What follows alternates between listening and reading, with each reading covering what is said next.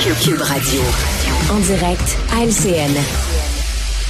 Mario Dumont, Philippe Vincent Foisy sont avec nous. Alors, Éric Duhem qui a lancé une pétition pour que le gouvernement cesse de financer les activités où les enfants sont exposés aux drag queens, euh, que le consentement aussi des parents soit obligatoire pour y prendre part.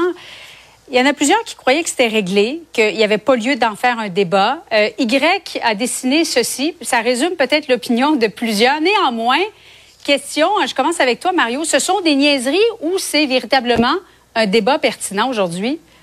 C'est sûr qu'il y a des gens qui vont signer sa pétition, puis c'est pas tous les parents qui sont à l'aise avec ça. Je pense que la partie consentement des parents, je pense que c'est largement déjà le cas. Ça, je comprends qu'on amène ça. Euh, le bout fonds public, là, c'est, écoutez, c'est, de l'enfantillage. Il n'y a pas vraiment de fonds publics là-dedans. Je, comprends que les bibliothèques, où, il peut y avoir des montants qui sont donnés, mais dans les finances du Québec, il n'y a pas, pas, pas d'enjeu euh, financier lié à ça. Si vous voulez mon avis, il n'y a pas vraiment d'enjeu lié à ça. Euh, c'est pas une, c'est pas une crainte qui est réelle. Moi, personnellement, j'aurais pas de problème. Est-ce que mes enfants aient un compte comme ça. En même temps, si d'autres parents, ça les fatigue, ça les tanne, ne me préfèrent pas, tu sais, je, respecte mhm. ça. Et puis, il y a un côté, il y a un côté qui peut avoir un questionnement public. Mais maintenant, euh, c'est certain, on, peut pas ne pas voir pour Éric Duhem là une opportunité euh, de, de dire, bon, tu sais, j'ai une grosse nouvelle, quelque chose qui touche bien du monde, qui excite bien du monde. Tu sais, puis pendant 24 heures, je vais être au sommet de l'actualité. C'est certain que ce, ce raisonnement-là est au cœur de sa de sa décision d'aller avec une pétition là-dessus, alors que c'est quand même c'est quand même un épiphénomène là. Euh, Philippe Vincent, le titre de la pétition Protéger nos enfants contre les drag queens, ça vient pas un peu attiser la haine?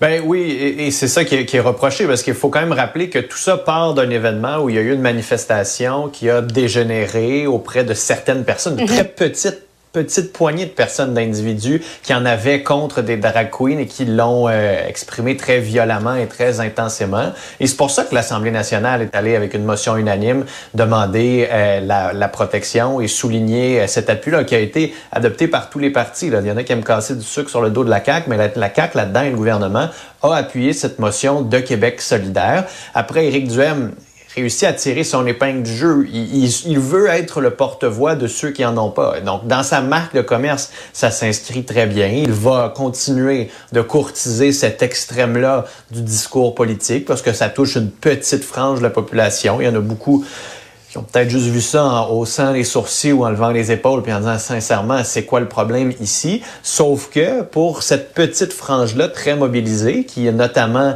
était anti-vax à l'époque et maintenant anti-drague, on est dans une partie de la complosphère où on a l'impression, selon certains complots, que les drag queens sont là pour groomer les jeunes, mm-hmm. qu'il y a un complot avec la Big Pharma aussi. Donc, c'est jamais très loin, là, cette idée de complot. Et Éric Duhem continue de flirter avec ça peut-être une stratégie payante à court terme pour avoir des clics, avoir un peu d'attention, des courriels, du financement, mais à long terme, c'est Mario, est payant. Est-ce que ça va être payant à court, moyen ou long terme?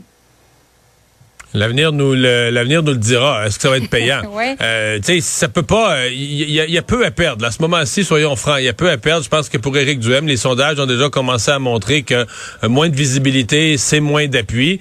Et bon, euh, c'est important là, ce que Philippe Vincent vient de dire. Cette pétition-là, étant donné qu'aucun député est de son bord, il peut pas la présenter à l'Assemblée nationale. Donc, il fait la pétition sur son propre site Internet. Soyons conscients que la conséquence de ça, c'est que c'est lui qui collecte toutes les adresses courriels pour recontacter les gens ensuite. Ah, tiens, intéressant. Air Canada est le français. Bon, il y a un résident de Québec qui est outré de ne pas avoir été capable de se faire servir en français sur un vol pourtant d'Air Canada en partance de, de l'aéroport international Jean Lesage à Québec en direction de la Floride. Et parallèlement à ça, il y a le PDG d'Air Canada, euh, Michael Rousseau, qui s'est engagé à apprendre le français il y a de ça un an et demi. Ça faisait même partie de son évaluation de rendement, selon le président du CA. Euh, on ne sait pas si M. Rousseau a réellement fait des progrès en français, mais on sait que son salaire a plus que triplé. Pourquoi c'est aussi compliqué? Je commence avec toi, Philippe Vincent, Air Canada, euh, puisse se soumettre à la loi sur les langues officielles? Ça fait des années qu'on parle de ça.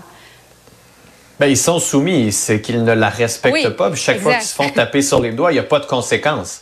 Fait qu'à un moment donné, si tu dis à quelqu'un fais pas ça, euh, on peut le voir dans votre famille si vous avez des enfants, puis à la fin il n'y a pas de conséquences à, l'enfant, et donc il va continuer et continuer en, disant ça, ça, il y a rien qui m'attend en bout de ligne si je le fais. Donc c'est là où quand on dit il faut que le commissaire aux langues officielles fédéral ait des dents, ait du mordant, soit capable d'imposer des amendes, ça forcerait Air Canada à agir. Si on avait dit à Air Canada par exemple, vous êtes incapable d'offrir un service en français sur un vol, surtout en partance du Québec. C'est 1000 dollars d'amende, 2000 dollars d'amende. C'est une compensation directe au passager qui est lésé. Euh, là, on aurait eu plus de monde dans cet avion-là qui se serait fort probablement plein. Donc, c'est sûr que c'est une culture qui vient du haut. Et après ça, est-ce que Michael Rousseau méritait d'avoir trois fois plus de salaire? Est-ce que son français est trois fois meilleur? Si c'était 1 sur 10, ça reste 3 sur 10. Est-ce que c'est la note de passage? Pas vraiment. Mario, qu'est-ce que ça prendrait pour toujours se faire servir, si on le veut, évidemment, se faire servir en français dans les vols d'Air Canada. Peut-être ça prendrait une fermeté de tous les passagers. Dans le cas de l'avion, monsieur, euh, ce que M. Baudouin raconte, c'est que c'était juste des francophones dans l'avion, puis tous les autres, puis on est tous pareils, on veut pas de trouble. C'est bon, on se dit, on veut se rendre à destination. Il y a déjà assez de problèmes dans l'aviation, mais ça, en même temps, ça n'a pas de bon sens de rien dire. Tu dis que t'es, es sur le tarmac, à Québec, dans la ville de Québec, puis pas te faire servir en français. Mais le, meilleur dans cette histoire-là, qui dit comment sont rendus baveux chez Air Canada, c'est que la solution, eux, là, dans leur défense, là, Air Canada, ils disent non, on en a proposé une, une solution, monsieur. C'est de descendre de l'avion, d'en prendre un autre plus tard, le lendemain, je sais pas, mais de prendre un autre. Et donc, eux, Air Canada, considèrent qu'une solution, un client à Québec qui peut pas se faire servir en français. Puis on dit, bon, il va faire, il va faire une solution, c'est de débarquer prendre un autre avion. Hey, tu sais, ça démontre comment on, à quel niveau, à quelle attitude on est rendu à force de, un peu ce que Philippe mhm. Vincent décrivait, à force d'avoir jamais de sanctions, à quel niveau on est rendu d'indépendance par rapport à tout ce qui est français puis aux clients du Québec. Un mépris euh, total. Mario Dumont, Philippe Vincent Foisy, merci beaucoup. Au revoir. Salut. Au revoir. Alors, collègues. Ah voilà, c'était notre émission euh, du jour. Euh, j'espère que ça vous a permis de, bien euh, comprendre ce qui s'est passé. C'est toujours le but qu'on a chaque jour, de vous résumer le mieux possible une pleine journée d'actualité, des journées quand même assez bien remplies ces temps-ci. je vous souhaite une bonne soirée. Rendez-vous demain 15h30.